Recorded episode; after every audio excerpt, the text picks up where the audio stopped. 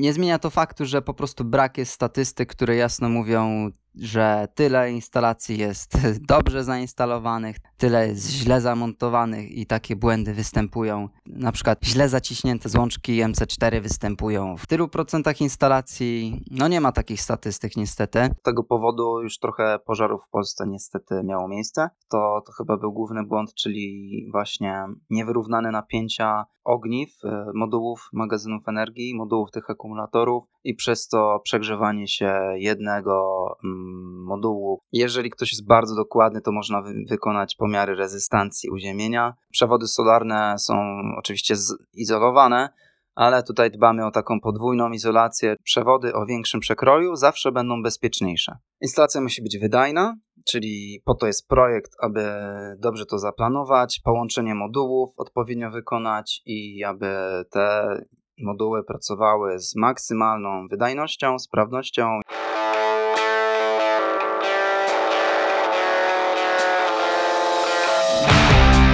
Cześć, z tej strony Piotr Kuczmański, a to jest podcast o odnawialnych źródłach energii i sprzedaży. Ten odcinek będzie o błędach w fotowoltaice, najpopularniejszych. Opowiem o kilkunastu błędach, które mo- mogą wystąpić przed, jak i w trakcie montażu instalacji fotowoltaicznej. Na te błędy trzeba uważać, wystrzegać się. Będę też mówił, co zrobić, aby tych błędów uniknąć. W wersji na YouTubie będzie można zobaczyć jakby graficznie, do czego się odnoszę. Zamieszczę jakieś wzory, jakieś przykłady. Jeżeli ktoś woli zobaczyć wersję graficzną, to zapraszam na YouTube'a, a jeżeli wolicie wersję audio, no to, to w takim razie zostańcie. Będę się starał jasno opowiedzieć w takim wypadku, na czym polega konkretny błąd. Mówimy tutaj o milionie czterystu tysiącach mikroinstalacji fotowoltaicznych w Polsce, więc skala już jest naprawdę ogromna. Nikt nie jest w stanie powiedzieć, ile instalacji jest prawnie zamontowanych. Sporadycznie z- zdarzały się jakieś wyjazdy serwisowe do instalacji, ale no nie zmienia to faktu, że po prostu brak jest statystyk, które jasno mówią, że tyle instalacji jest dobrze zainstalowanych, tyle jest źle zamontowanych i takie błędy występują. Na przykład, nie wiem, źle zrobione złączki, źle zaciśnięte złączki M C cztery występują w tylu procentach instalacji. No nie ma takich statystyk niestety.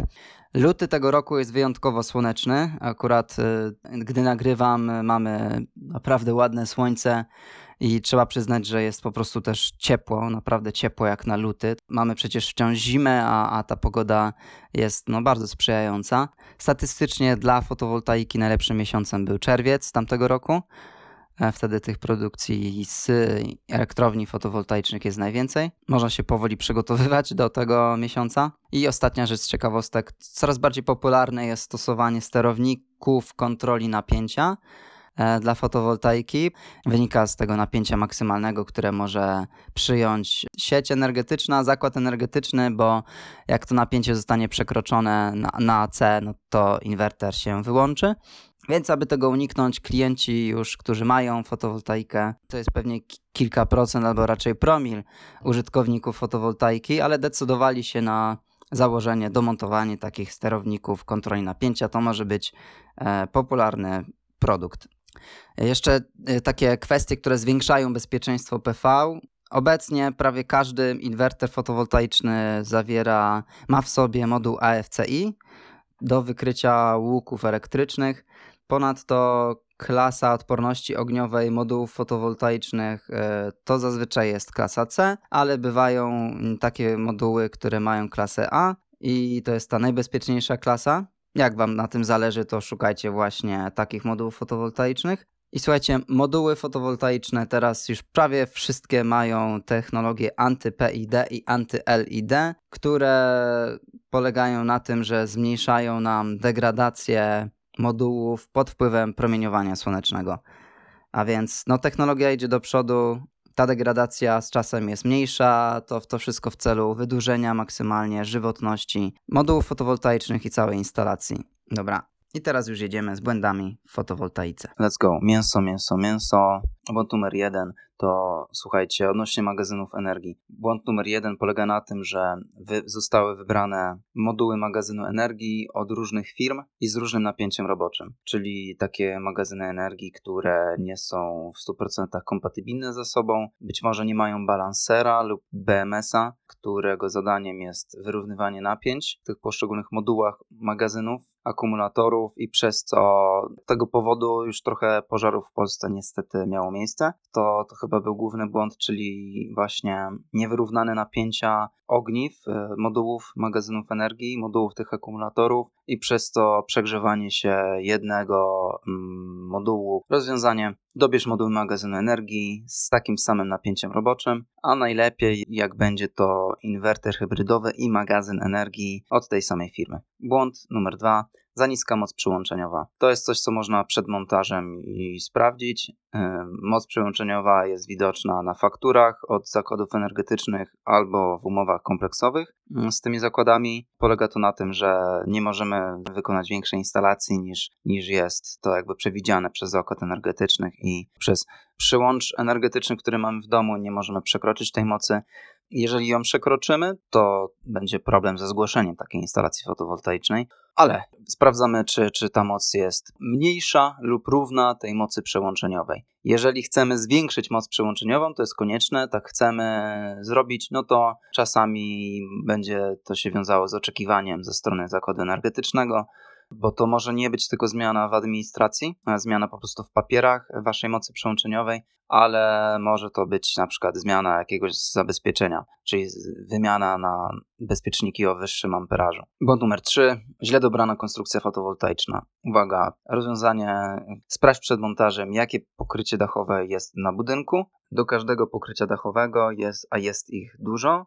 Naliczyłem w sumie kilkanaście, a takich popularnych no to jest jakieś pięć, sześć, siedem pokryć dachowych i właśnie do każdego tego pokrycia jest dedykowana konstrukcja montażowa. Czyli nie można założyć konstrukcji montażowej dedykowanej blachodachówce. Takiej konstrukcji nie możemy dać na na przykład na dachówkę ceramiczną. Są dwie zupełnie inne konstrukcje, sprawdzone, policzone przez yy, firmy produkujące konstrukcje. Teraz trzeba tylko dobrze wybrać, a więc wybieramy właściwie konstrukcję. Kolejny błąd to jest brak projektu. Przed instalacją powinien być przygotowany projekt instalacji fotowoltaicznej, najlepiej z wizualizacją, gdzie można zobaczyć rozmieszczenie modułów na gruncie lub na dachu budynku. Kolejny błąd taki bardziej techniczny, to jest popularny na YouTubie problem. Kolejny błąd to jest brak eliminacji pętli indukcyjnej. Dla osób, które nie są elektrykami, energetykami i tak dalej, no to nic to nie mówi i to jest ok. Tu chodzi o to, aby właściwie połączyć moduły fotowoltaiczne w łańcuch. Będzie to widoczne na grafice, jak to zrobić, aby tej pętli indukcyjnej, aby ta, ta pętla indukcyjna nie wystąpiła. Jakby jestem świadomy, że w początkowych, w pierwszych instalacjach w Polsce nie zwracano na to uwagę. Łączyli te moduły na rympał, plus z minusem, plus z minusem i tyle. Teraz podejście powinno być bardziej jakościowe do tematu, także tego technicznego, montażowego, więc tutaj trzymamy się takiego właśnie rozmieszczenia modułów w łańcuchu. Kolejny błąd to jest słabe lub brak połączenia Wi-Fi w miejscu montażu inwertera fotowoltaicznego. Tutaj spotkałem się z tym, że będąc gdzieś tam w piwnicy, ten połączenie Wi-Fi było wiecznie jakby za słabe. Trudno było tak zrobić, żeby inwerter łączył się z siecią Wi-Fi lokalną w tym domku, a więc nie mogłem skonfigurować modułu Wi-Fi. Przed montażem można to sprawdzić, czy schodząc do tej piwnicy, kotłowni, garażu jest tam ten właściwy zasięg Wi-Fi. Bo tutaj pamiętamy, że inwertery fotowoltaiczne, mając moduł Wi-Fi, łączą się cały czas z, z internetem. I tak wtedy, wtedy też najlepiej działają w sposób najbardziej optymalny. Kolejny błąd, niezabezpieczone przewody solarne. By te przewody D C były prowadzone w peszlu lub rurce P C V, celem takim, aby uniknąć przetarć lub nagrzewania się przewodów od innych elementów, na przykład konstrukcji. Przewody solarne są oczywiście izolowane, ale tutaj dbamy o taką podwójną izolację, czyli można poprowadzić te przewody, zwłaszcza na gruncie, gdzie powiedzmy dostęp do przewodu e, mogą mieć e, no, ludzie, ale też czasami zwierzęta. Dbamy o to, aby takie przewody były zabezpieczone po prostu w rurce. Też chodzi o to, aby mm, żadna wilgoć, żadna woda, skropliny nie, nie gromadziły się w, w przewodach. Woda nie może się przedostać do, do zabezpieczeń D C na przykład w instalacji na gruncie. Chodzi o to, żeby pomie- połączenia były szczelne. Każdy jest świadomy tego, że mm, woda może wywołać zwarcie, może popalić bezpieczniki. E, sytuacja bardzo niechciana. Kolejny błąd, brak uziemienia. A, że uziemiać, czy nie uziemiać, w jaki sposób uziemiać. Jakby uziemiamy, aby zwiększyć bezpieczeństwo e, instalacji. Jeżeli ktoś jest bardzo dokładny, to można wy- wykonać pomiary rezystancji uziemienia i idealnie, gdy wynik tego pomiaru wynosi poniżej dziesięć ohmów. Kolejny temat, złącza M C cztery. Złącza M C cztery, które na grafice zobaczycie, jak wyglądają te złącza. Popularny błąd to jest źle zaciśnięte te złącza. Instalatorzy czasami szybko chcą to zrobić. Zrobią to niedokładnie niestety, a te połączenia są bardzo, bardzo ważne.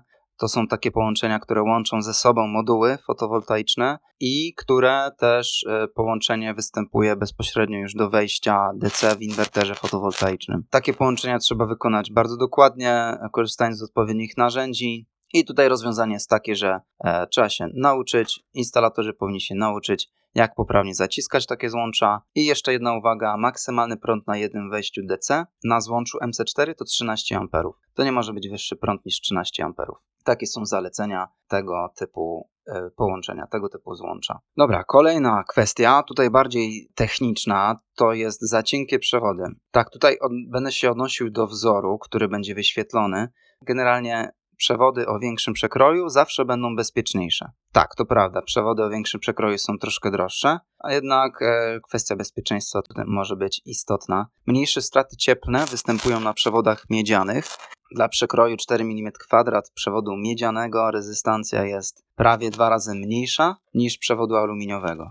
I ze wzoru na moc i w tym wypadku moc wydzielaną na oporze, czyli straty cieplne na, na przewodzie w tym wypadku, a więc no, też na całej instalacji, no to mamy wzór, że P to się równa R razy I do kwadratu. R to jest rezystancja, I to jest y, natężenie prądu, a więc ona zależy od naszej rezystancji. Tutaj na tym przykładzie i patrząc na wzór jasno widać, że większe straty cieplne będą na przewodach aluminiowych, mniejsze straty cieplne będą na przewodach miedzianych oraz mniejsze straty cieplne będą występować na przewodach o większym przekroju.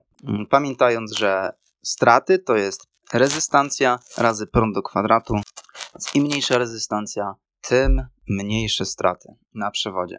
Oczywiście im przewód jest dłuższy, tym straty są też większe. Rezystancja jest wprost proporcjonalna do długości przewodu, więc przewód pięćdziesiąt o długości pięćdziesiąt metrów będzie miał pięć razy większe straty niż przewód o długości dziesięć metrów w takim w pewnym uproszczeniu. Za cienkie przewody rozwiązanie to jest wybierz miedziany przewód solarny za, lub zapytaj o, o taki y, przewód, że właśnie żeby połączenie było jak najwyższej jakości. Prawie w ogóle nie stosuje się przewodów aluminiowych, ale no zdarza się to czasami. Gdzie, gdzieś widziałem jakieś przykłady, a więc przewód miedziany i raczej o większym przekroju. Uwaga, błąd numer jedenaście. Źle wybrane miejsce na montaż inwertera fotowoltaicznego. Słuchajcie, pom- temperatura w pomieszczeniu, gdzie ten inwerter jest zamontowany, powinna być w miarę stała.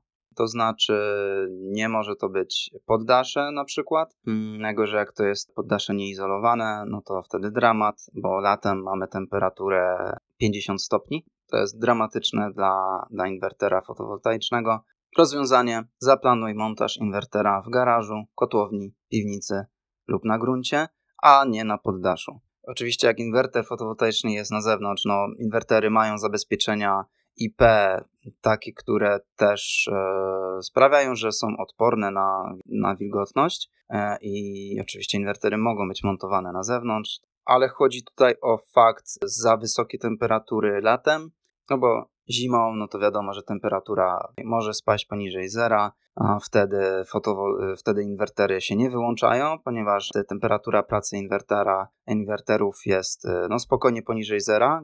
I ostatni błąd to są źle wpięte moduły fotowoltaiczne. I rozwiązanie jest takie, aby sprawdzić maksymalne napięcie w inwerterze fotowoltaicznym na jeden M P P T, na jedno M P P T i w taki sposób też podłączamy moduły, aby tego napięcia nie przekroczyć przy no, maksymalnym napięciu z każdego modułu. Przy takim szeregowym połączeniu możemy to łatwo policzyć. Podsumowując, słuchajcie, prawidłowo wykonana instalacja fotowoltaiczna. Mówiłem głównie o, o samej instalacji fotowoltaicznej, o modułach fotowoltaicznych. Jeden ten punkt dotyczył magazynów energii, ale więcej maga- tematowi magazynów energii poświęciłem czasu w poprzednim odcinku. Zajrzyjcie do, do tego odcinka. Słuchajcie, prawidłowo wykonana instalacja powinna być przede wszystkim bezpieczna, ma być wydajna. Tutaj podałem kilka błędów, po rozważeniu których no, możemy znacząco zwiększyć bezpieczeństwo naszej instalacji, aby działała jak najdłużej, czyli nawet dwadzieścia lat. Wyłapanie takich błędów e, montażowy też i przed, przed instalacją może powodować, że nasza instalacja będzie długo, sprawnie, bez żadnych problemów pracowała.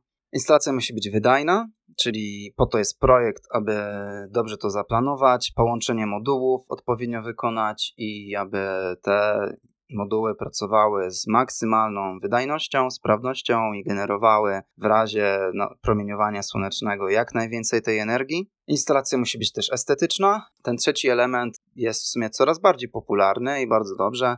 Firmy starają się, aby instalacje były, oprócz tego, że działają, to jeszcze były estetyczne, były bezpieczne, żeby nic złego się nie stało. Jeżeli te trzy warunki są spełnione, no to nasza instalacja będzie po prostu jak najbardziej opłacalna, więc chyba warto się postarać, żeby właśnie tak to było wykonane, jak, jak mówię. No i dobra, mamy to.